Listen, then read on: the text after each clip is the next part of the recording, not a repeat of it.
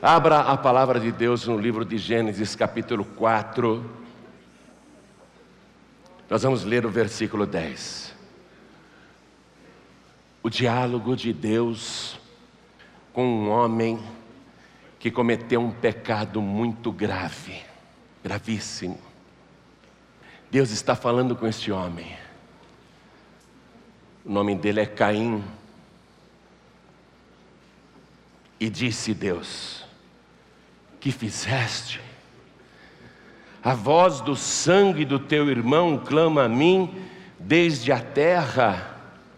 E agora, maldito és tu desde a terra que abriu a sua boca para receber da tua mão o sangue do teu irmão.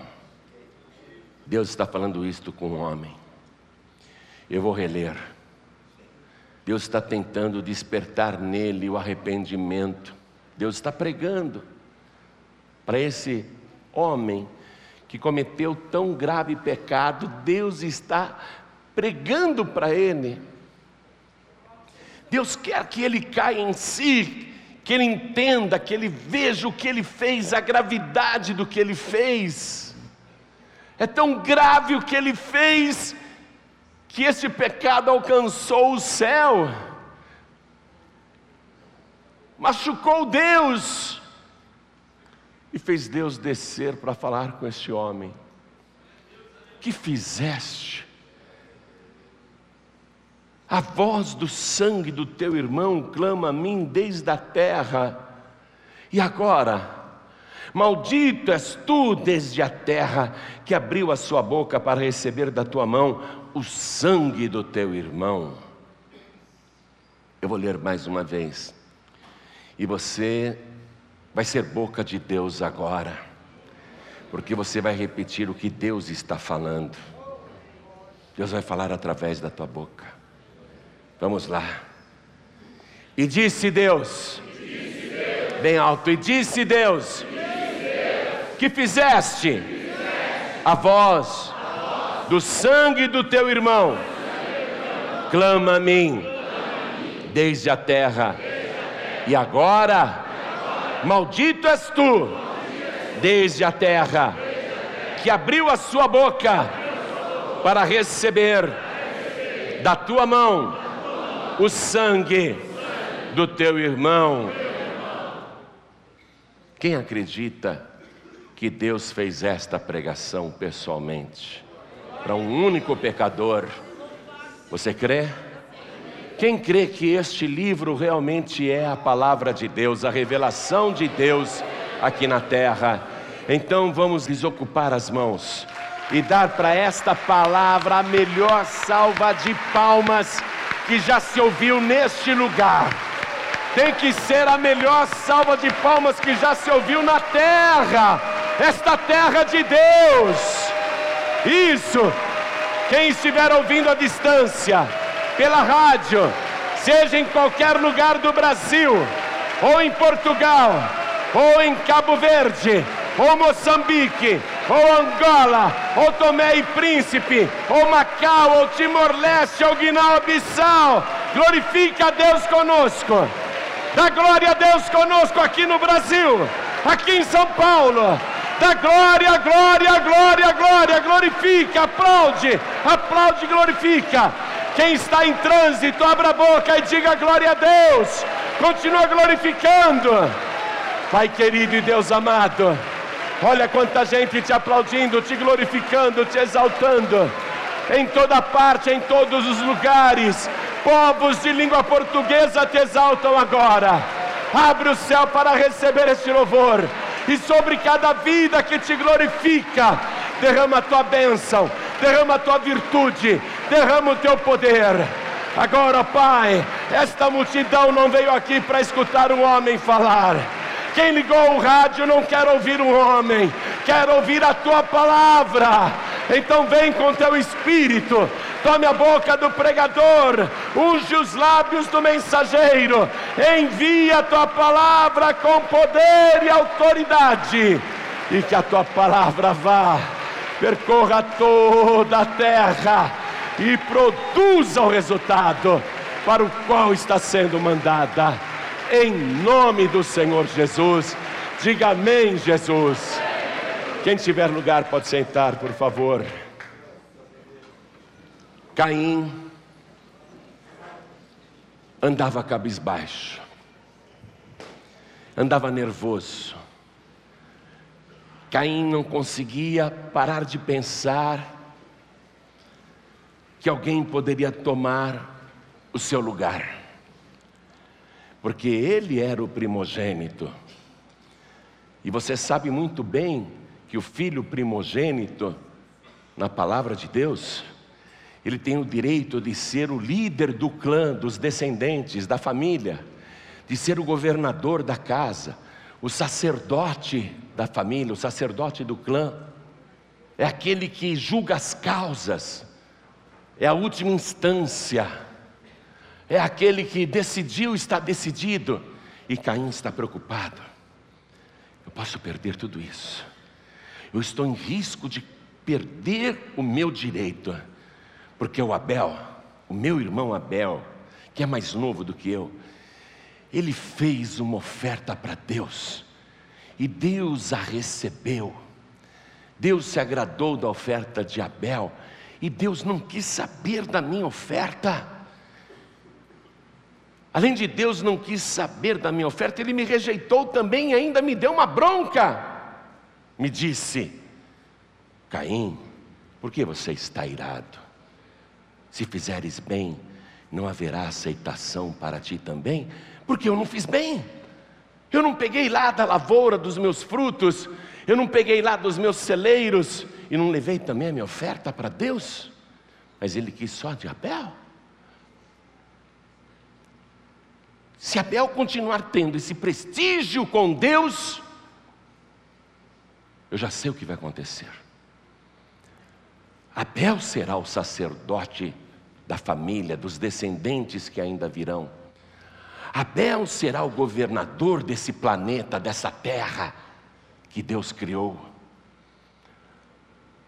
Se Deus continuar se agradando de Abel, então o que sobrará para mim?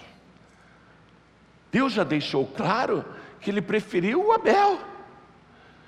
Ele recebeu o Abel e me rejeitou. E esse pensamento foi crescendo na mente já doente de Caim. E ele não se lembrava que Deus tinha dito: Caim, o pecado jaz à porta. Deus já estava mostrando que o nosso corpo é uma casa e tem uma porta. O pecado jaz à porta, mas cabe a ti dominá-lo. Caim se esqueceu que Deus tinha dito isto. Em outras palavras, Caim, a tentação está ali. Você precisa dominar os pensamentos ruins, os desejos ruins. Você precisa ter o controle da tua casa, do teu corpo, da tua vida. Caim não pensava nisso, mas aquela ira, aquela mágoa, aquela revolta, ia crescendo na sua mente, e foi crescendo, e foi se agigantando de uma tal maneira que se tornou maior do que Caim. Caim não conseguia mais dar um passo sem pensar naquele problema. Eu vou perder o meu lugar. Deus está preferindo o Abel, mas o que, que o Abel fez demais? O Abel é pastor de ovelhas, ele chegou lá, pegou o primeiro filhote que nasceu de cada ovelha, colocou no altar e deu para Deus? O que, que ele fez demais? Ele pegou as ovelhas mais gordas e colocou no altar? O que, que ele fez demais? E Deus vai preferir ele só por causa da oferta que ele fez? E Deus não quis saber da minha oferta, mas eu sou lavrador, eu sou agricultor, eu dei do que eu tinha.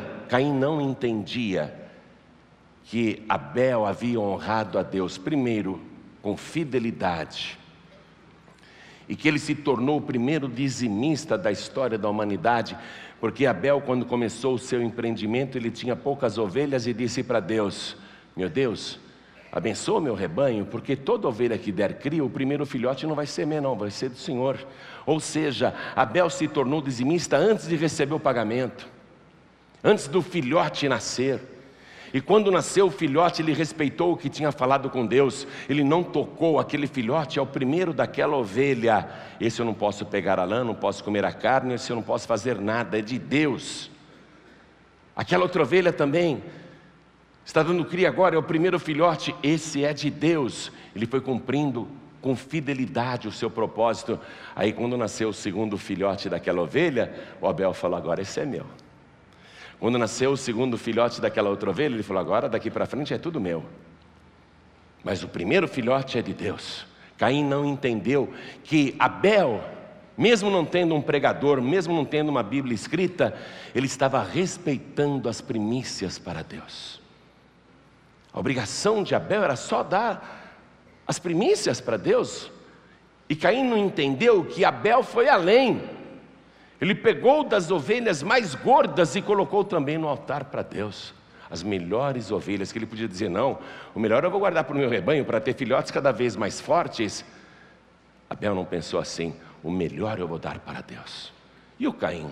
O Caim não atinou que ele primeiro colheu, colheu, colheu, colheu, armazenou em celeiros, e ao cabo de dias, eu quero frisar isso, e ao cabo da colheita, ele falou assim: bom, então te levar aqui para Deus também a minha oferta, só oferta. Ele não deu primícia, porque se Caim tivesse dado primícia, assim que ele colheu o primeiro feixe, ele diria: é de Deus. Mas ele não deu a primícia para Deus, ele está dando uma oferta dos seus frutos. Mas Caim não, tem mente espiritual, porque agora ele está dominado, ele está na carne, ele só tem pensamentos carnais. Se Deus continuar preferindo Abel, todos os descendentes que virão, tanto de Abel como os meus, acabarão sendo governados por ele. E eu? E eu que sou o primogênito? E eu que sou o mais velho? Como é que vai ficar a minha vida? Eu preciso resolver esse problema. Era tão fácil resolver esse problema para Caim. Deus falou: Caim, faça como Abel fez. Eu aceitei o que Abel fez, porque ele fez bem. Se fizeres bem, haverá aceitação para ti também, eu não te rejeitarei. Era tão fácil Caim resolver o problema, mas ele não quer a solução dada por Deus. Ele está maquinando uma solução própria. Se Abel, o meu irmão, deixasse de existir, Deus não teria escolha, porque aí ficaria só eu só eu, como descendente do meu pai e da minha mãe, eu que vou começar a humanidade. Deus não vai ter escolha, Ele terá que se agradar de mim. Se Abel morresse, se Abel morresse, os meus problemas estariam resolvidos. Aí Deus ia ter que me honrar, Deus ia ter que me preferir, eu seria a única opção de Deus. E Caim ficou desejando que Abel morresse, mas Abel não morria. Um dia Caim, não sei quanto tempo depois, já corroído pela inveja, pelo ciúme, pelo ódio, pela amargura, já achando normal o que ele iria fazer, já aceitando o que ele iria fazer, porque os fins justificavam os meios. Para Caim era assim. Então, ele queria um resultado final. Para conseguir o resultado final, ele mesmo teria que matar Abel. Então ele disse: Abel, vamos comigo no campo. E Abel, inocente, vamos, Caim, claro. O que foi que Caim falou para seduzir Abel? Para que Abel fosse atrás dele. Deve ter dito coisas assim: Ô Abel, eu sou lavrador. Tem um campo ali, ó, que se você levar o teu rebanho, as tuas ovelhas ficarão bem fortes. Deve ter falado coisas assim. Vem ver o campo que eu descobri. Alguma coisa assim. Vem comigo. Vem comigo, Abel. E ele já tinha tudo premeditado, arquitetado. E Abel, inocente, foi acompanhando o irmão mais velho. Aonde é Caim? Vamos, vamos continuar, vamos continuar. E foi ficando cada vez mais distante. Puxa, Caim, poderia trazer meu rebanho para cá, né? Enquanto Abel ficou olhando a paisagem, Caim, sorrateiramente, covardemente, pegou um pau. Eu não acredito que foi pedra, não, pau. Eu acredito que foi um madeiro, já já vou te explicar por quê. Foi um madeiro. Ele pegou um pau. E o irmão lá distraído, olhando, ele chegou por detrás e deu aquela paulada na nuca do irmão. O irmão caiu, o sangue já começou a vazar no chão. E ele deve ter batido mais com o pau, e batendo, batendo no irmão, na cabeça do irmão, nas mãos do irmão. Acredito que ele torturou o corpo, deu paulada nas costas, deu paulada na perna. Eu acredito que ele torturou o corpo inteiro e o irmão gemendo. E ficou lá, estrebuchando, sangue vazando, dando seus suspiros finais. Aí Caim matou o irmão. Agora, problema resolvido, ninguém viu. Problema resolvido, ninguém viu.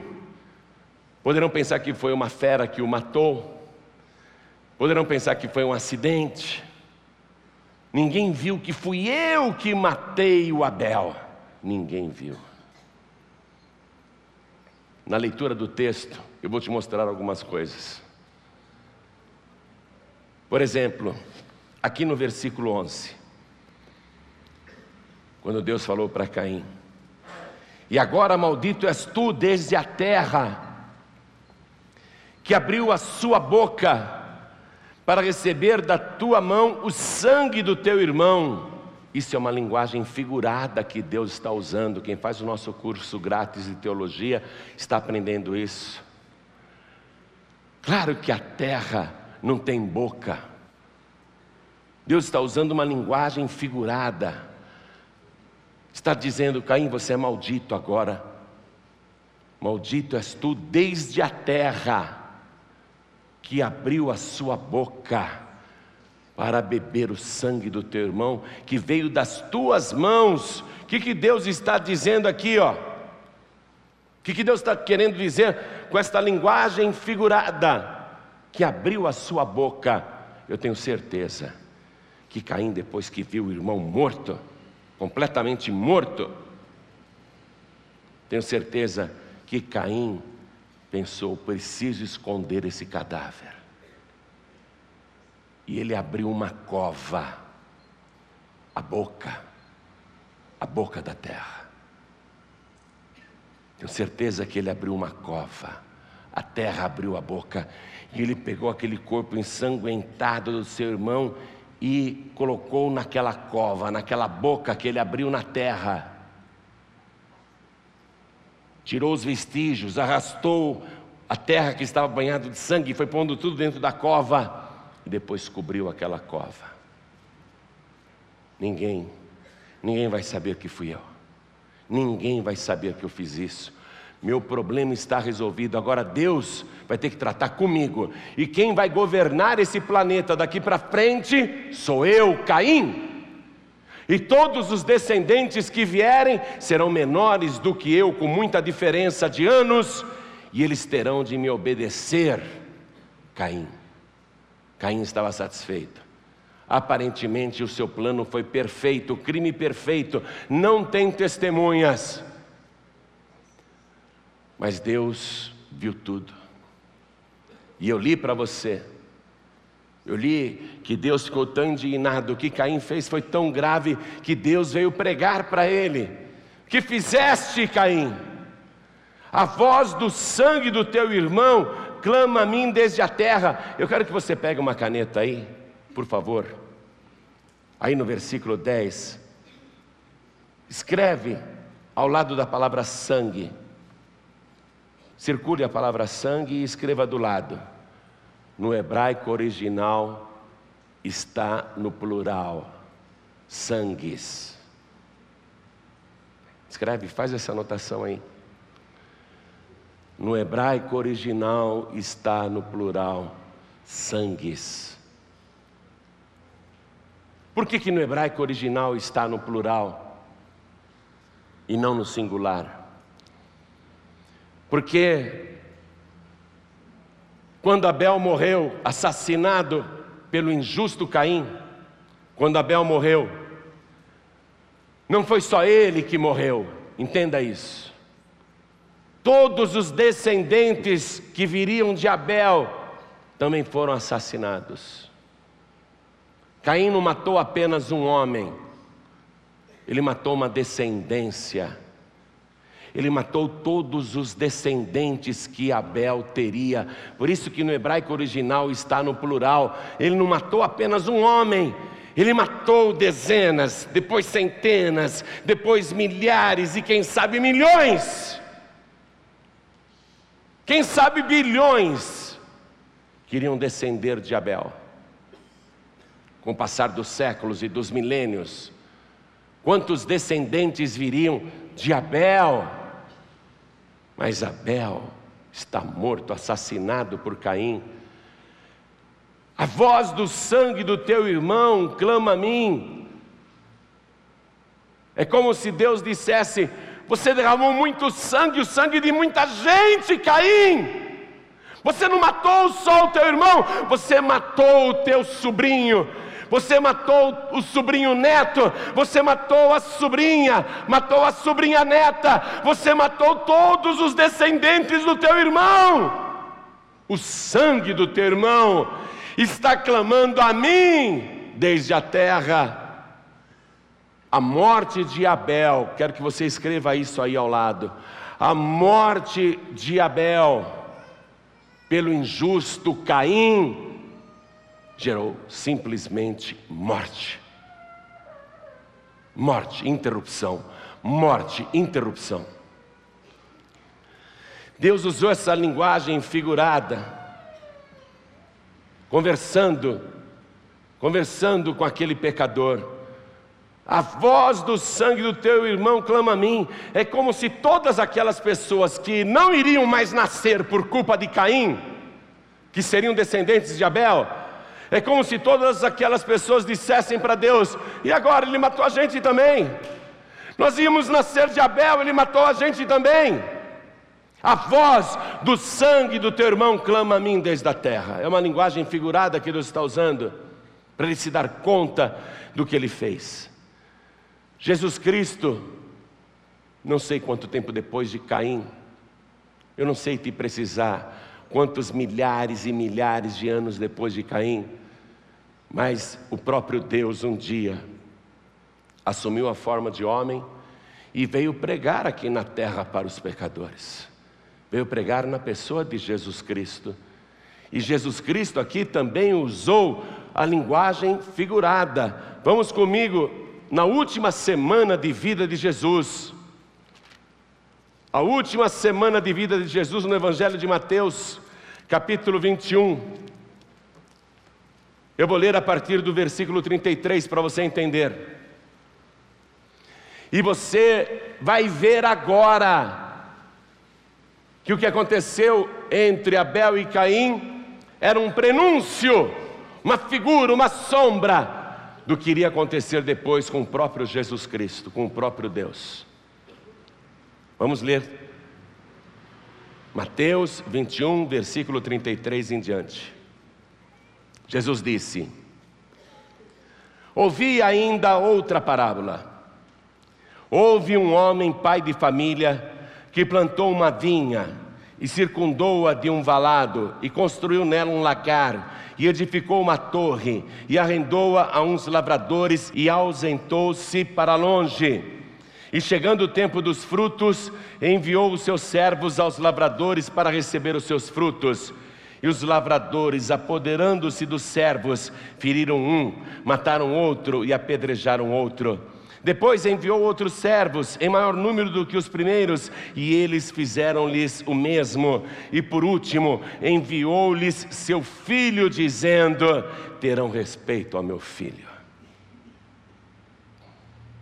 Mas os lavradores, vendo o filho, disseram entre si: Este é o herdeiro, vinde, matemo-lo e apoderemo-nos da sua herança o mesmo pensamento de Caim. Caim era irmão de Abel e pensou assim: se eu matar o meu irmão Abel, a herança será só minha. Essa terra será só minha, tudo será só meu. Se eu matar o Abel. E Jesus, na última semana de vida, conta esta magnífica parábola, revelando com antecedência que ele tinha perfeita consciência de tudo que estava para acontecer. Jesus resumiu a história da humanidade nesta parábola, até chegar nele e contar o que vão fazer com ele. Em poucas palavras, Jesus fez uma pregação que abrangeu todo o período da humanidade. Deus fez a vinha, esse planeta, colocou aqui uns lavradores para tomar em conta. Os lavradores, qual era a profissão de Caim? Qual era a profissão de Caim? Os homens. Caim era lavrador. Na parábola ele disse: um pai de família fez uma vinha e arrendou para uns lavradores, com o seguinte contrato: no tempo dos frutos, paguem o que é meu. Eu arrendei para vocês, eu não dei. É minha. A vinha é minha. No tempo próprio, eu quero os meus frutos, o que é meu de direito. Os lavradores, tudo bem, tudo bem. Os descendentes de Caim começaram a produzir. Aí chegou o tempo do fruto, eles colheram os frutos. Não foi o que Caim fez? Caim não colheu os frutos? Uma parte ali era de Deus com antecedência, já estava combinado que era de Deus. Aí Jesus contando a parábola diz: Então Aquele pai de família enviou os seus servos aos lavradores para que recebessem os frutos. Mas eles apedrejaram os servos e não deram, mataram outros servos. O pai de família disse: não é possível mandar outros cobradores. Enviou outros servos e eles fizeram o mesmo. Na parábola, quem são os servos? Os profetas, os pregadores, que vêm trazer a mensagem de Deus, que vêm cobrar o que é de Deus. Mas as pessoas rejeitam, os descendentes de Caim rejeitam. Toda vez que uma pessoa se posiciona contra o dízimo e a oferta alçada, é porque ela está mostrando de quem ela descende descendente de Caim. Pessoa que vem com essa conversa, ah, o dízimo Jesus aboliu, tudo mentira. A pessoa quer justificar a própria avareza e pega uma informação pinçada ali, pega outra informação pinçada aqui, e aí junta e faz a sua teologia particular para justificar por que, que não dá as primícias para Deus, nem a oferta alçada para Deus. São os descendentes de Caim que querem soluções, mas soluções engendradas por suas mentes doentias querem fazer suas próprias teologias. Abel foi o primeiro dizimista antes da Bíblia ser escrita. Ele foi o primeiro ofertante fiel antes que alguém mandasse. Por isso que Deus recebeu o que Abel apresentou. Aí Deus diz, né? Jesus, Deus, diz na parábola. Então o pai de família enviou outros servos e eles mataram também os profetas que foram assassinados, os pregadores que foram mortos no decorrer destes séculos. Aí o pai de família diz: Eu tenho um filho, um único, meu filho amado. Eles vão respeitar o meu filho. Se você ler esta parábola em Mateus, Marcos e Lucas e entrelaçar, como está no Evangelho reunido, você vai ver que o pai de família, que é Deus, diz assim: mas eu tenho um filho, um único, meu filho amado. Juntando as três narrações, o meu filho amado, o meu único. E diz ali, e por último enviou-lhes, ó, por último, viu? Você que está esperando em outros que vieram depois de Cristo, tipo Allan Kardec, você está por fora, meu. Por último, Deus enviou o seu Filho único, amado. Por último.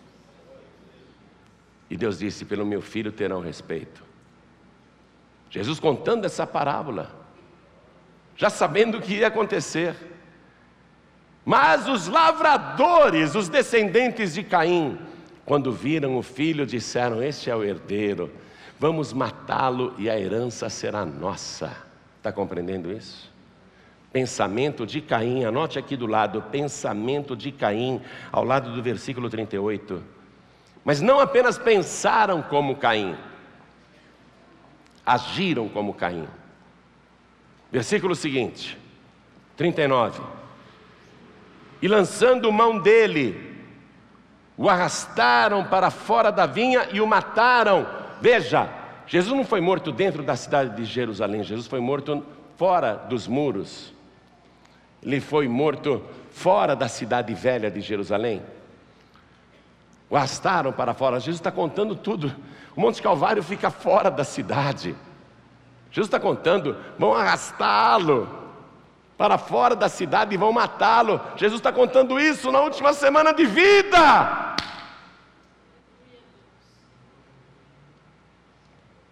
Sabe tudo o que vai acontecer. Não sei como é que tem religioso que fica dizendo, coitadinho de Jesus, né? Aquilo era um plano de Deus. Ele está cumprindo a vontade do Pai. Sabia tudo o que iria acontecer em detalhes. Jesus está deliberadamente caminhando para a conclusão, o fechamento destas profecias. E o arrastaram para fora da vinha e o mataram Monte Calvário, fora de Jerusalém. O que foi que Caim fez com Abel? O Abel estava lá com a família, aquela pequena família. Abel, vem comigo, vem. Abel, vem comigo, vem. Levou Abel para o mais longe possível, para fora da casa de família, para fora do seio familiar. Vem, Abel. Vem comigo. Vem comigo. O que foi que aconteceu com Caim depois que ele matou Abel? Ele foi banido da terra, banido para outro lugar, retirado da presença de Deus, foi banido. Aí Jesus, quando contou a parábola dos lavradores maus, Jesus Cristo está dizendo assim, ó. Versículo 40. Quando, pois, vier o Senhor da vinha, que fará aqueles lavradores? Dizem eles: dará afrontosa morte aos maus e arrendará a vinha a outros lavradores que, a seu tempo, lhe deem os frutos. Diz-lhes Jesus: Nunca lestes nas Escrituras, ó Jesus pregando a palavra, viu? Jesus não pregava em cima de tradição, nunca pregou em cima de tradição. Pelo contrário, Jesus criticava, combatia e anulava as tradições religiosas, as crendices. Nunca lestes nas Escrituras a pedra que os edificadores rejeitaram, esta foi posta por cabeça do ângulo. Pelo Senhor foi feito isso e é maravilhoso aos nossos olhos.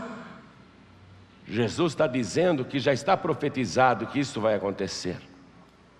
Versículo 43. Portanto, eu vos digo: que o reino de Deus vos será tirado, vocês vão ser banidos do reino. O que acontece com os descendentes de Caim? Eles perdem o reino. Também vos digo que o reino vos será tirado. O que acontece com os infiéis? O reino é tirado. O reino vos será tirado e será dado a uma nação que dê os seus frutos. Deus não abre mão dos frutos dele. Está entendendo isso? Deus não abre mão dos frutos dele. E quem cair sobre esta pedra despedaçar-se-á, e aquele sobre quem ela cair ficará reduzido a pó. E os príncipes dos sacerdotes e os fariseus, ouvindo esta palavra, entenderam que falava deles e, pretendendo prendê-lo, recearam o povo, porquanto o tinham por profeta. Jesus contou a história antes. Eles pensaram como Caim, agiram como Caim, e aconteceu com eles o que aconteceu com Caim: foram banidos do reino, perderam o reino. Jerusalém foi destruída no ano 70 da nossa era. A nação de Israel foi dispersada. Aconteceu com eles o que aconteceu com Caim. Os descendentes judeus da época de Cristo foram dispersos para todas as partes do mundo. Caim, Deus falou: vai embora, você vai ser vagabundo e errante na terra. A palavra se compreende, é assim que acontece, e essa palavra não mudou. O sangue clama. Vamos aqui mesmo em Mateus capítulo 23, versículo 33. Olha o castigo, gente, escutem. Jesus falando: serpentes, raça de víboras, como escapareis da condenação do inferno? Onde você acha que Caim está? Como escapareis da condenação do inferno? Portanto, eis que eu vos envio profetas, sábios e escribas, e a uns deles matareis e crucificareis. Jesus está contando tudo o que eles vão fazer depois da crucificação do Senhor a perseguição que haverá com a igreja cristã primitiva. Muitos serão crucificados, mortos. E a outros deles açoitareis nas vossas sinagogas e os perseguireis de cidade em cidade.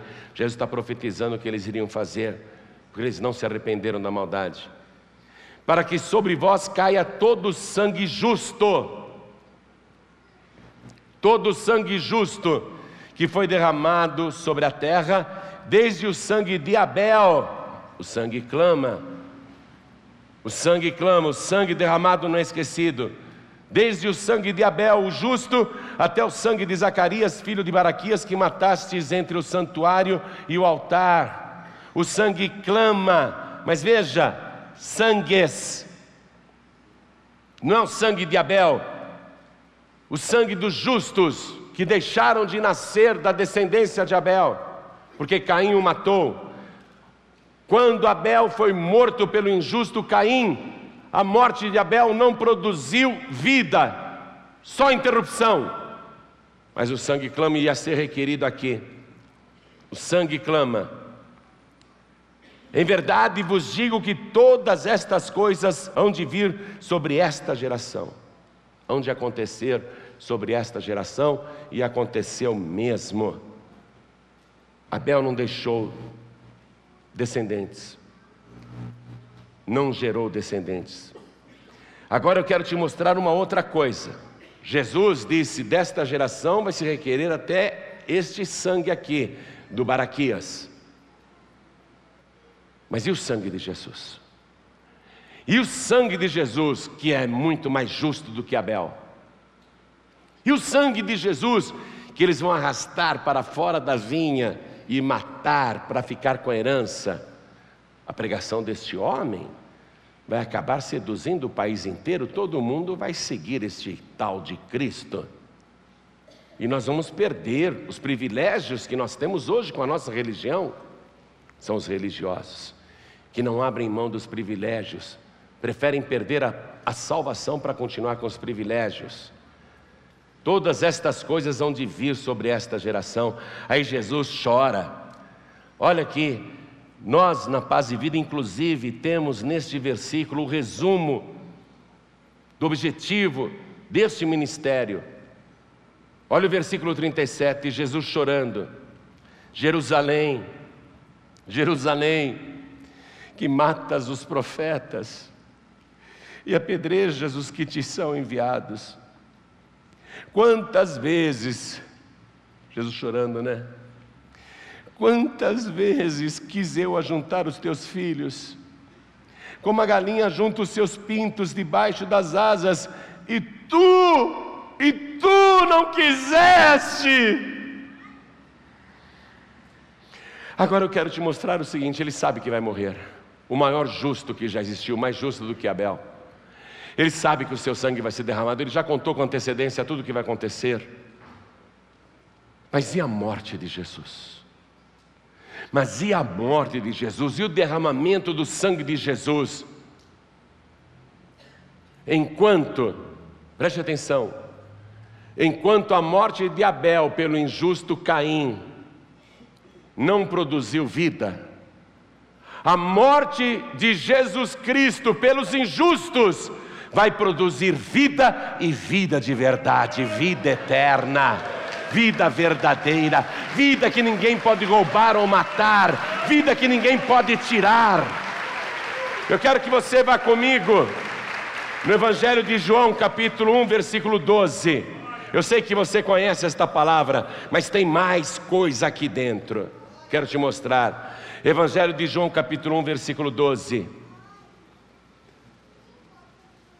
Mas a todos quantos o receberam,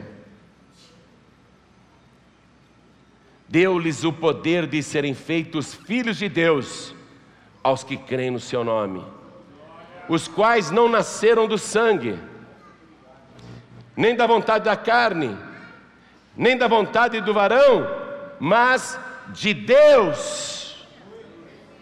A morte de Abel não produziu vida, mas a morte de Jesus, quando você o recebe, produz filhos de Deus. Pessoas que nunca mais morrem, pessoas que não podem ser assassinadas eu não tenho inimigos, mas se alguém pensa que me matando vai acabar com tudo, está muito enganado. Ninguém pode me matar, ainda que o meu corpo seja escondido numa cova, ainda que a terra abra a boca para esconder o meu cadáver. Ninguém me matou, porque eu recebi Jesus Cristo como meu único, suficiente, exclusivo e eterno Salvador, e a semelhança dele eu fui feito filho de Deus eu recebi o poder de ser feito filho de Deus. Eu não sou, ainda que tivesse sido por um tempo da descendência de Caim, eu não sou mais da descendência de Caim. Agora eu sou da descendência do justo Jesus Cristo. A morte de Jesus gera vida. Esse é o troco que Deus está dando para os descendentes de Caim que tiveram o exemplo de seu pai Caim, que matou Abel, mas que depois os descendentes de Caim foram matando todos os homens e mulheres de Deus durante milhares de anos e terminaram matando o maior justo que já existiu. O sangue de Jesus clama. Eu estou trazendo essa pregação para você porque o sangue de Jesus clama. Olha o que diz aqui a palavra, amados. A palavra é para todos. Ó, a todos quantos o receberam, qualquer pessoa, todos que o receberam, tem que receber Jesus. Deu-lhes, Deus dá o poder de ser feito filho de Deus, mas tem que crer no seu nome, só no seu nome. Por isso que na hora do apelo a gente diz: quem aqui quer receber Jesus Cristo como único, suficiente, exclusivo e eterno Salvador? Tem que crer só no seu nome. Não basta falar, ah, eu recebo Jesus sim mas continua acreditando num monte de gente que não salva? Fica pedindo e suplicando, rezando, acendendo vela e fazendo promessa para um monte de gente que não pode te ajudar? Tem que crer em Jesus, aos que creem no seu nome, os quais, preste atenção, não nasceram do sangue. O que quer dizer isso? Não é de uma descendência sanguínea, porque mataram Jesus, olha para mim, mataram o justo Jesus. Ele não teve filhos nem filha ou filhas. Ele não tem descendentes de sangue, preste atenção nisso. Ah, mas eu li um livro, heresia, blasfêmia. Eu li um livro que ele casou com a Maria Madalena, que ele teve uma filha. Heresia, blasfêmia. Jesus não teve descendentes de sangue, porque ele foi morto, ele não deixou Maria Madalena grávida, não, como você já viu em filmes por aí. Essas blasfêmias. Os descendentes de Jesus Cristo não nasceram do sangue. Preste atenção. Não é filho carnal de Jesus, não é uma descendência sanguínea, porque ele morreu, ele foi morto. Ele foi morto pelos lavradores. Está entendendo? Ele foi morto pelos lavradores, como Caim, o lavrador matou Abel, e Abel não deixou descendente. Mas Abel não deixou mesmo, porém Jesus Cristo, o próprio Deus, gerado pelo Espírito Santo no ventre imaculado da Virgem Maria, aquele que nunca conheceu pecado, o Santo de Deus, que veio a este mundo, entenda uma coisa: o anjo anunciou para a virgem, ele será chamado de filho de Deus, conhecido como filho de Deus, mas Jesus Cristo não é filho de Deus como se ele fosse menor que Deus.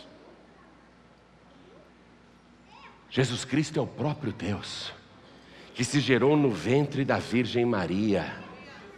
Aí, quando viram Jesus com 30 anos pregando e fazendo um milagre, ele não é o filho do José, o carpinteiro? Não, José era o pai adotivo dele.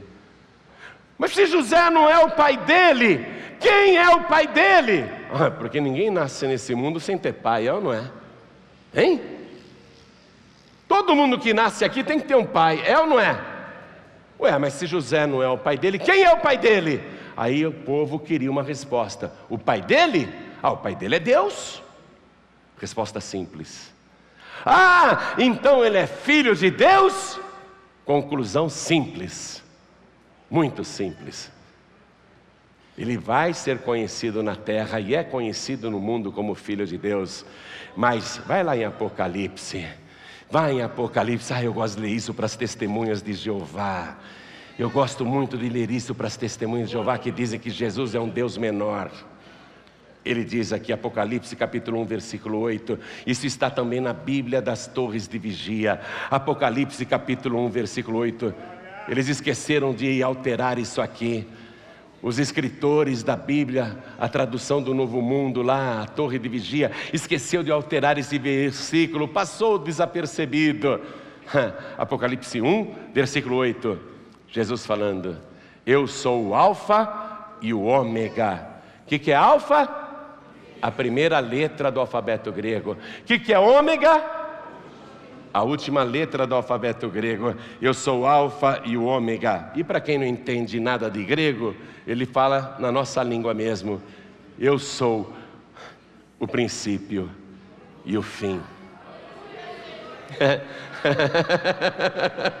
o princípio, antes dele não tinha ninguém, eu sou o princípio. Antes de Deus tinha alguém nesse universo? Nem universo havia.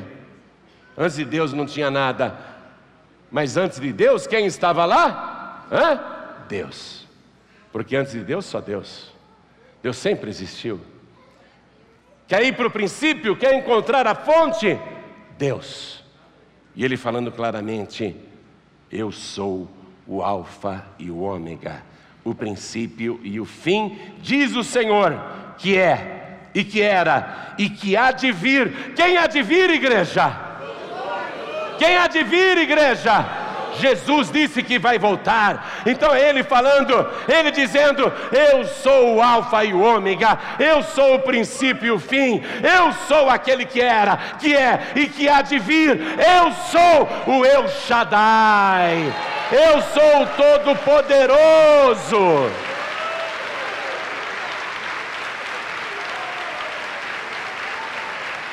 Está compreendendo a palavra? Os quais não nasceram do sangue. Eu voltei para o Evangelho de João, capítulo 1, versículo 13 agora. Os quais não nasceram do sangue, não é uma descendência carnal de Jesus Cristo. Eu sou filho de Deus. Eu sou filho de Deus. E qualquer pessoa que recebê-lo se torna filho de Deus. E nasceu de novo, como filho de Deus e não é um descendente sanguíneo, carnal. A palavra explica melhor ainda, continuando, ó, os quais não nasceram do sangue, nem da vontade da carne. Não foi do relacionamento de um homem com uma mulher, não foi da vontade da carne, nem da vontade do varão. Aqui está dizendo, nem da vontade do varão. Hã? Nem da vontade do varão. E o final do versículo diz o quê? Mas de Deus. Mas de Deus. Na última noite de vida aqui na terra, há poucas horas para ele ser morto, Jesus disse uma coisa, falando do seu sangue. Vamos no Evangelho de Mateus, capítulo 26, versículo 26. Jesus celebrou a primeira Santa Ceia. Foi a última Páscoa e a primeira Santa Ceia, Mateus 26, 26. Véspera da sua morte. Na noite em que ele foi traído, diz assim: Enquanto comiam, Jesus tomou o pão e abençoando, Jesus abençoou o pão, tá? O partiu e o deu aos discípulos e disse: Tomai, comei, isto é o meu corpo. E tomando o cálice e dando graças, deu-lhe, dizendo: Bebei dele todos, porque isto é o meu sangue, o sangue do Novo Testamento, que é derramado por muitos para a remissão dos pecados. O meu sangue é para a remissão dos pecados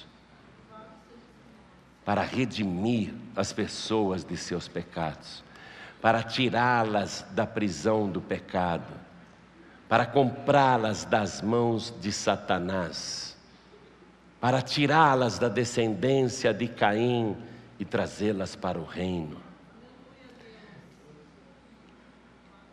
O Novo Testamento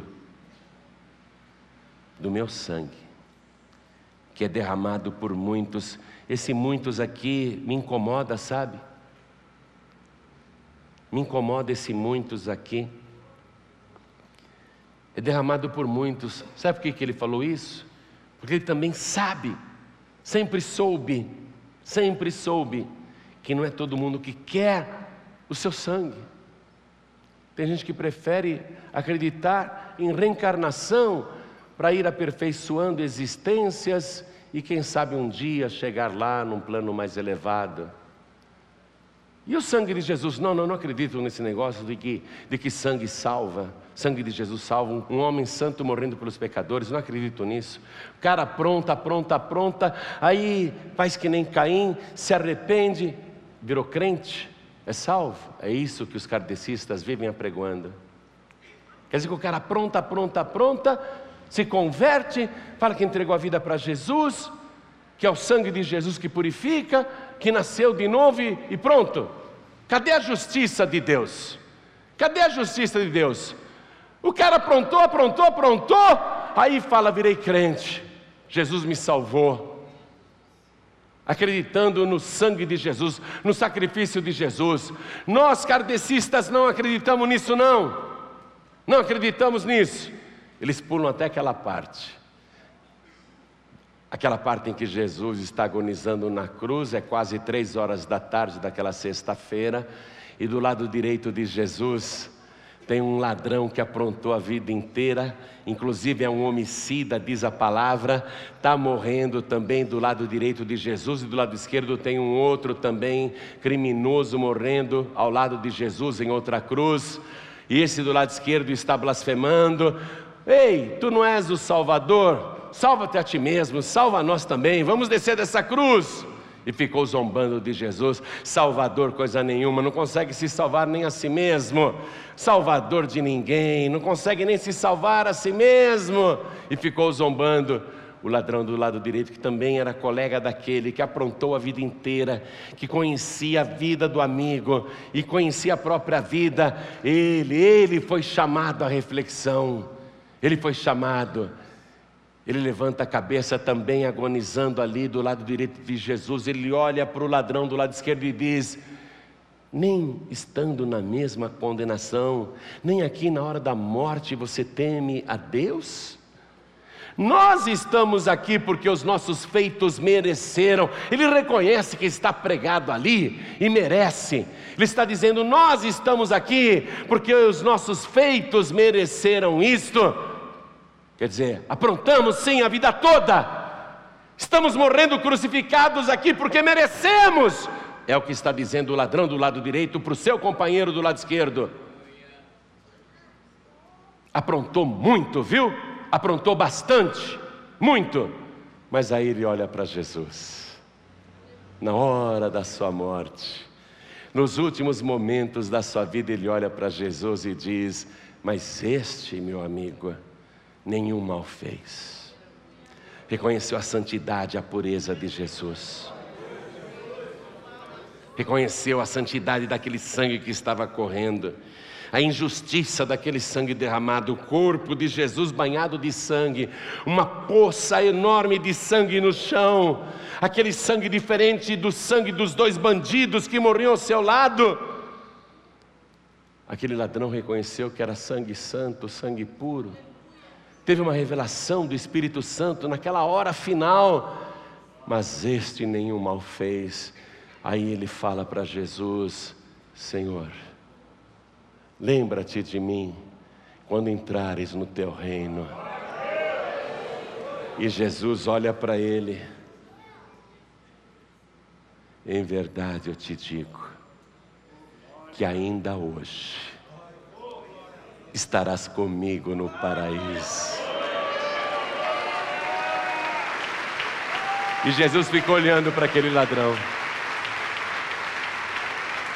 Salvo pelo sangue do justo, salvo pelo único sangue que não tem pecado, salvo pelo único sangue que pode redimir o pecador. Por isso que na última noite de vida, ó, algumas horas antes, lá no cenáculo, à mesa, ele falou para os discípulos: bebam todos, esse cálice é o Novo Testamento no meu sangue, que é derramado por muitos para a remissão dos pecados. Por isso que ele não falou todos, porque esse ladrão do lado esquerdo não quis, mas o do lado direito quis.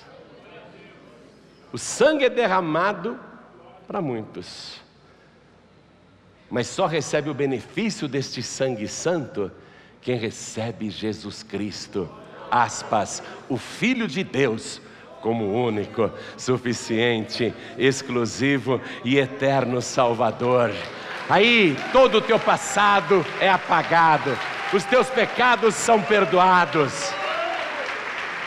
E o que aconteceu nesta hora, igreja, hein? Hã? Só para finalizar, eu sei que você conhece demais esse versículo, você vai dizer assim, pastor, fala de cor. Não, não, eu quero ler. Eu conheço esse versículo desde criança, João 3,16. ah, eu quero ler para você, João 3,16. Porque Deus amou o mundo de tal maneira. Os kardecistas falam tanto de amor e ignoram a maior prova de amor que Deus deu. Porque Deus amou o mundo de tal maneira. É tão grande este amor que não dá para descrever. O apóstolo João tentando encontrar uma palavra para o amor de Deus, ele fala: é um amor muito grande, eu não sei dizer, não existe no hebraico, nem no grego, nem no latim, uma palavra que eu pudesse usar para falar da grandeza do amor de Deus, do quanto que Deus ama o mundo todo, inclusive os lavradores. Eu não encontro uma palavra para dizer o quanto Deus ama até os descendentes de Caim. Como que eu poderia expressar esse, esse amor de Deus? Eu não sei. Então ele escreve: Deus amou o mundo de tal maneira. Só Deus sabe como ele amou esse mundo. Como ele amou cada pessoa que está no mundo. Que deu. Foi por amor, gente. Foi por amor. Que deu o seu Filho unigênito, para que todo aquele que nele crê não pereça, mas tenha a vida eterna. Versículo 17, escutem isso, inclusive os kardecistas. Porque Deus enviou o seu Filho ao mundo, não para que condenasse o mundo, mas para que o mundo fosse salvo por ele. Quem crê nele não é condenado, mas quem não crê já está condenado. Você tem que crer. Por que, que Jesus morreu? Por que, que ele derramou seu sangue? Por que, que ele foi deliberadamente para a cruz? Para morrer. assassinado pelas mãos dos lavradores, dos injustos. Ele não tem descendentes na carne, ele não tem descendentes no sangue. Jesus não deixou filhos carnais na terra. A semelhança de Abel, ele foi morto. A semelhança de Abel, ele foi assassinado. Tudo por ambição, tudo por ciúme, tudo por inveja, tudo por egoísmo, tudo igualzinho ao que aconteceu com Abel, mas Jesus é muito superior a Abel. Porque enquanto a morte de Abel gerou apenas morte, a morte de Jesus Cristo gerou vida e vida de verdade. Todos que o recebem, recebem o poder de serem feitos filhos de Deus. Estes são os descendentes de Jesus Cristo. Os verdadeiros filhos de Deus os quais não nascem da vontade da carne, nem da vontade do sangue, nem da vontade do varão, mas de Deus. A vontade de Deus é que você seja salvo. Deus te ama tanto que Ele deu o seu filho. Receba o filho que você vai ter a salvação. Vamos ficar todos de pé. Jesus morreu como cordeiro, ofereceu-se como cordeiro derramou o seu sangue. Olha o poder do seu sangue em Apocalipse capítulo 5, versículo 9: o céu inteiro cantando, anjos, arcanjos, querubins, serafins, criaturas, todos cantando, milhões de milhões, e cantavam um novo cântico dizendo: Isso eles estão cantando para Jesus, viu?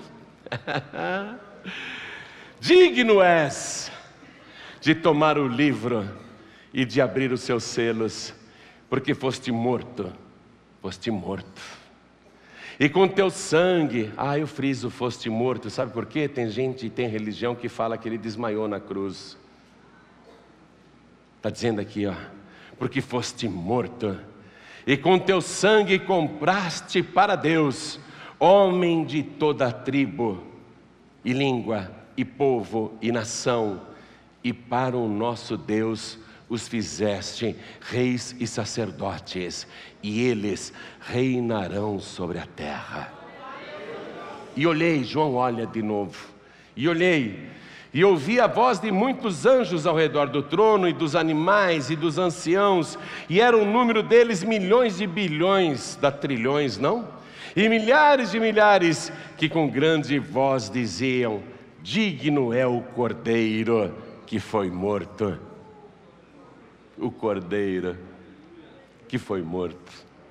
Digno é o cordeiro que foi morto de receber, olha só, sete, sete riquezas, sete recompensas. Acompanhe aqui, ó, de receber o poder e riquezas e sabedoria e força e honra e glória e ações de graças.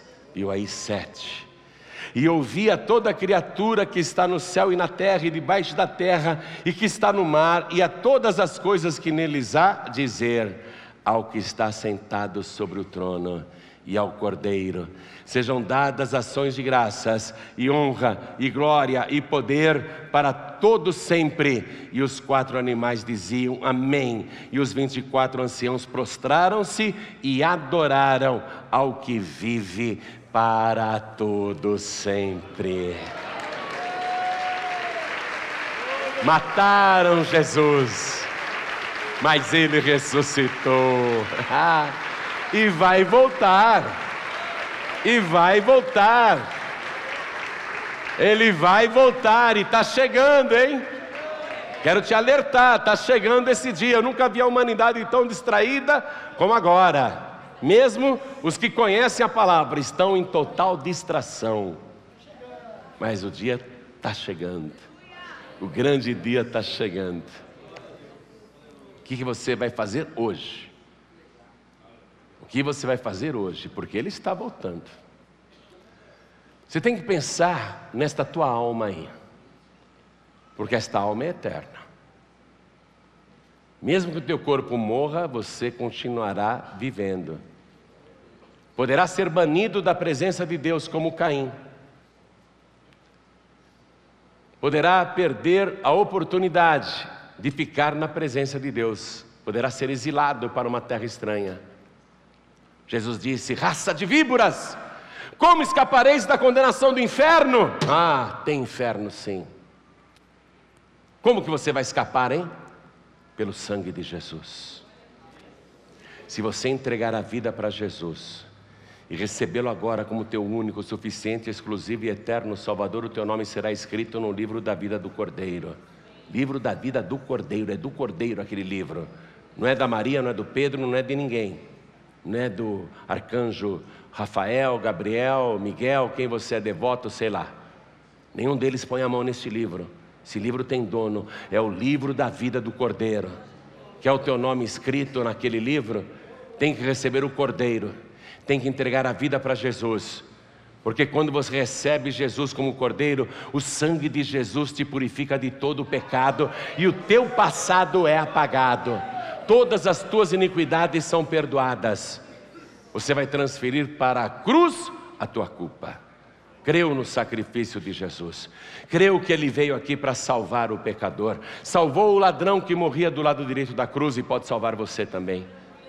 Você pode ser pior, igual ou até menos mal do que aquele ladrão do lado direito, mas todos, diz a palavra, todos são pecadores. Todos. Todos precisam que esse pecado seja espiado, pago. Porque quando você peca, na oração do Pai Nosso está escrito: Jesus ensinou, Pai, perdoa as nossas dívidas, assim como nós perdoamos aos nossos devedores. Quando você peca, você criou dívida com Deus. Quem é que paga essa dívida com Deus? O sangue de Jesus, o sangue do Cordeiro. Se você entregar tua vida para Jesus agora, agora, o teu nome vai ser escrito no livro da vida do Cordeiro. E no dia do juízo, abrir-se-ão os livros.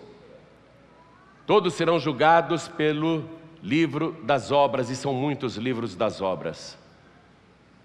Ou seja, pelos livros das obras, que contam as nossas vidas em detalhe, todos nós estamos perdidos, inclusive eu. Se eu tivesse só o meu livro das obras para me justificar, eu iria para o inferno, porque as minhas obras me condenam, as tuas obras te condenam, qualquer pecado te condena. O que você faz de errado está também no livro das obras, e ainda que você faça muita coisa boa para compensar, nenhuma boa obra pode apagar um só pecado teu do livro das obras. Você pode ser bom, pode fazer caridade, pode mudar de vida, mas contando só com a sua própria bondade, com a sua própria justiça, no livro das obras, elas também serão escritas ali, mas nenhuma boa obra irá apagar as más obras que estão ali no livro das obras. Eu, inclusive, pelo livro das obras, estou condenado. Mas eu vou tranquilo para o dia do juízo, porque quando falarem o meu nome, vão dizer assim: condenado pelo livro das obras. E eu mesmo vou dizer: mas vê lá o livro da vida do Cordeiro. Vamos lá, letra J. Procura aqui, né? E vamos procurar na letra J, tudo lá em ordem alfabética. Opa! João Ribe Pagliarim. Entregou a vida para Jesus e continua firme com Jesus até hoje. João Ribe, o que você está fazendo aí desse lado? Passa para o lado direito. Se o teu nome estiver escrito no livro da vida do Cordeiro, você passa para o lado direito. Só Jesus escreve o teu nome lá. E o teu nome só é escrito lá se o sangue de Jesus te purificar de todo pecado. E o sangue de Jesus só te purifica de todo pecado se você acreditar nele e recebê-lo agora, como único, suficiente, exclusivo e eterno Salvador. Esse é o momento que eu acho mais sublime da reunião. A gente prega, prega, prega, mas esse é o momento mais sublime, mais lindo. É quando você, se quiser, poderá ser salvo. porque creu na palavra, porque quer entregar a vida para Jesus, porque quer ser perdoado. Esse é o momento mais sublime. Eu vejo assim. Até o céu é obrigado a parar nesta hora. Você acredita nisso? Eu vou te afirmar. Até Jesus para nesta hora. Sabe por quê? Porque se alguém aqui entregar a vida para Jesus, Jesus vai ter que parar o que ele está fazendo para pegar o livro da vida e escrever o teu nome lá. Essa é uma hora maravilhosa. Por isso que eu tento caprichar nessa hora, porque eu não quero deixar ninguém fora do livro da vida. Só que não depende de mim. Eu não sirvo nem para carregar o livro da vida. Eu só sirvo para carregar esse livro aqui, ó. Nessa hora eu quero te ajudar a chegar lá. Eu quero te ajudar a fazer com que Jesus Cristo pare o que está fazendo para pegar o livro da vida e escrever o teu nome ali com bastante capricho, com aquela caligrafia maravilhosa que ele tem. Então olhem todos para mim. Você ouviu a palavra. Na verdade, na verdade, quem está sem Jesus Cristo é descendente de Caim. Quem não tem o um nome escrito no livro da vida está banido da presença de Deus, está exilado da presença de Deus. Mas Deus te amou de uma tal maneira, e é por amor que Ele fez tudo isso e deu o seu Filho Jesus, para que todo aquele que nele crê não pereça, mas tenha a vida eterna. Vida eterna. Deus te ama, Ele quer te dar a vida eterna. Você tem que falar, eu quero, eu quero. Então vou perguntar, vou perguntar. Quem aqui ouvindo a palavra quer receber Jesus Cristo? Tem capricha aí na hora que você for erguer a mão. Quem aqui quer receber Jesus Cristo como único, suficiente, exclusivo e eterno Salvador? Quem quer, ergue bem alto assim a sua mão, ergue bem alto. Fala, eu quero. Eu quero. Eu quero, olha quanta gente que quer. Lá no fundo, olha quanta gente que quer. Todos que ergueram as mãos, vem aqui para frente, por favor. Pede licença, pede licença. Vem aqui colocar a tua vida na presença de Deus. Isso, venha, venha. E vamos aplaudir ao Senhor Jesus por cada vida que está chegando. E olha quanta gente, vamos aplaudir. Olha quanta gente que está chegando.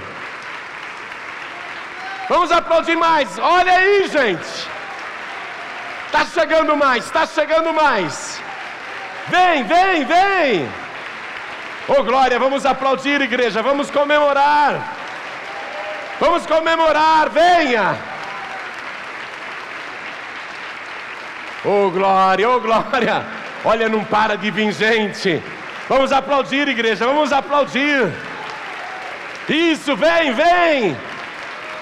Oh glória, Deus te ama, vem! Oh glória! Eu quero chamar aqui na frente os filhos pródigos e filhas pródigas. Você ouviu a palavra. Você vê, Caim não tinha tudo para estar na presença de Deus. Caim era um desviado. Se deu bem no final? Não, se deu mal. Nenhum desviado vai se dar bem. Sempre se dá mal no final.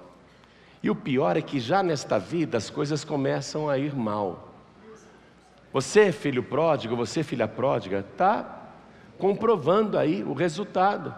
Depois que você saiu da igreja, seja da paz e vida ou de outra, a tua vida desandou, só piorou. Você não está congregando em lugar nenhum, olha como está a tua vida. Você até já se batizou nas águas, mas há quanto tempo não toma uma santa ceia? Você precisa consertar a tua vida, viu? Ó, afastado, afastada, desviado, desviada, filho pródigo, filha pródiga, você tem que consertar a tua vida. Como é que a gente conserta a vida? Vindo até a presença de Deus, chegar diante do altar e pedir perdão. Senhor, perdoa os meus pecados, eu errei, eu estou voltando para a tua casa. Eu quero andar no caminho agora, eu quero ficar na tua presença. Então, filho pródigo, o Espírito Santo já está falando com você, não é de hoje. Vem aqui para frente em nome de Jesus. Vem, vem, filho pródigo, venha, filha pródiga. Não é de hoje que o Espírito Santo está falando com você, venha. Venha do jeito que você está, venha do jeito que você está. Vem, vem, vem, vem. Você que está sem igreja, venha. Pastor, eu estou sem igreja, venha. Você tem que fazer parte do corpo. Vamos aplaudir mais, igreja. Você tem que fazer parte do corpo, venha.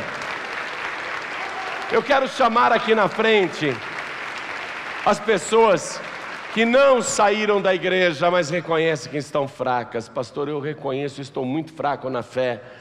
Não continue assim, não. Vem aqui para frente em nome de Jesus, nós vamos orar. A gente tem que se fortalecer na fé, porque Jesus está voltando. Viu? Jesus está voltando.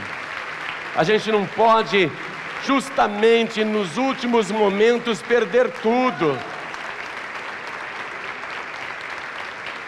A gente não pode jogar tudo fora no final. Olha o que Jesus disse: quem perseverar até o fim será salvo. A gente não pode manifestar vontade própria juntada com insatisfação e dizer: Eu não vou mais para a igreja, estou cansado, estou cheio, estou cheia. A gente não pode. Porque, ainda que você deixe de congregar, vá para o mundo e não faça tanta coisa errada como um desviado, Cadê a comunhão com o corpo e o sangue de Jesus Cristo? É a igreja que vai subir? A Santa Ceia renova a nossa comunhão com Ele? A Santa Ceia nos liga cada vez mais com Ele? Você não pode desistir. Está fraco, está fraca. Vamos orar, vamos orar. Você está fraco, está fraca, sente-se fraco, fraca. Vem para frente, vem para cá. A gente vai orar mas você vai ser fortalecido. Hoje você volta para casa renovado renovada. Você não vai desistir coisa nenhuma. Vem para frente. Sabe por quê? Saindo do teu lugar e vindo para cá, o Espírito Santo de Deus vai te cobrir de força e poder da cabeça até os pés. Nós vamos orar com esse propósito de você ser renovado, renovada, fortalecido, fortalecida. Enquanto as pessoas estão vindo, quero falar com você que está ouvindo a gente pela rádio. Onde você está escutando? É em casa? É no trabalho? É no teu veículo? É no trem, no ônibus, metrô, lotação? Onde você está ouvindo esta mensagem? É na cadeia? É no hospital? Onde você está ouvindo esta palavra? Quer entregar a vida para Jesus? Dá para se ajoelhar ao, lado do teu rádio? Se ajoelhe. Não tem como se ajoelhar ao lado do rádio? Você está em trânsito? Coloque a mão direita sobre o teu coração e isto será sinal para Deus. Quero falar com você que está assistindo esta mensagem, seja pela TV Paz e Vida, através da internet, ou através agora de um DVD, porque algum pregador do telhado te deu esse DVD e mandou você assistir esta mensagem. Quer entregar a vida para Jesus? Se ajoelhe ao lado do teu televisor. Quero falar com você em qualquer lugar, em qualquer país Ouviu a palavra? Deus te ama. Escute isso: Deus te ama. E Ele te ama de uma tal maneira que Ele não poupou o cordeiro, Ele deu o melhor cordeiro, o mais santo, o mais perfeito. Ele se deu a si mesmo, diz a palavra. Jesus Cristo se deu a si mesmo em preço de redenção por todos. Ele se deu por você. Então, agora, em nome de Jesus, onde você estiver, quer entregar a vida para Jesus? Então faça isso agora. Mesmo fora do Brasil, Portugal, Angola, Moçambique, Cabo Verde, Tomé e Príncipe, Timor-Leste, Macau, você que está na Guiné-Bissau, quer entregar a vida para Jesus? Se ajoelhe aí, se ajoelhe aí onde você está. Nós vamos orar agora. Vou convidar cada pessoa que veio para frente a se ajoelhar diante do altar. A igreja continua de pé, por favor. E eu preciso que a igreja ajude agora. Igreja, Estenda a mão direita na direção de alguém ajoelhado aqui na frente. Escolhe alguém, aponte a tua mão na direção da pessoa para orar por ela. Fica de pé, igreja. Eu vou me ajoelhar aqui E nós vamos orar por você. Então, com a mão direita sobre o teu coração, ore assim comigo, meu Deus e meu Pai. Eu ouvi a tua santa palavra e eu recebo a vida que foi gerada pela morte do maior justo que já existiu, o Senhor Jesus. E através deste meu ato de fé, eu recebo e confirmo isto, que Ele é o meu único, suficiente, exclusivo e eterno Salvador. Perdoa, Senhor, os meus pecados, apaga o meu passado, me purifica pelo sangue de Jesus e escreve o meu nome, confirma o meu nome no santo livro da vida, este livro do Cordeiro. Senhor, faz o meu nome brilhar no teu santo livro e me ajude que eu persevere até o final.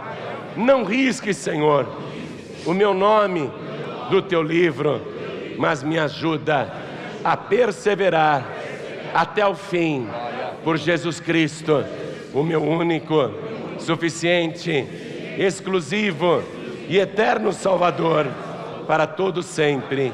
Amém. Você acabou de receber as boas novas do Evangelho através de João Ribe Palharim. Um oferecimento dos pregadores do telhado. Participe da reunião de Paz e Vida. Para informações, acesse pazevida.org.br. Paz e Vida, lugar de gente feliz e ungida.